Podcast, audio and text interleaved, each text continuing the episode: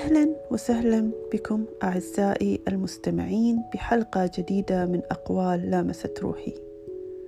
من الأقوال الجميلة التي قرأتها رحم الله من رزق بحسن الكلام ولين القلب.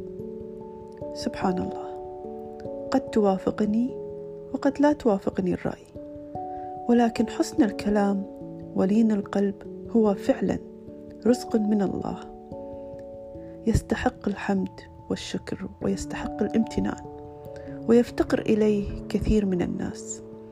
يا ترى كم مرة شاهدت وجها جميلا مشرقا تمنيت بينك وبين نفسك أن يكون لك مثل هذه الملامح الجميلة؟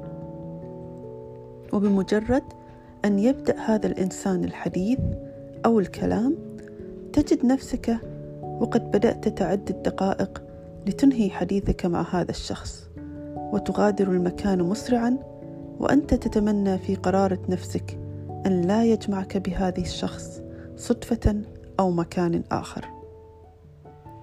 هناك الكثير منكم قد ابتلى بأحد أقاربه والذي قد يراه كثير من الناس جميل الشكل وجميل المظهر وأنه منتهى الجمال والرقة.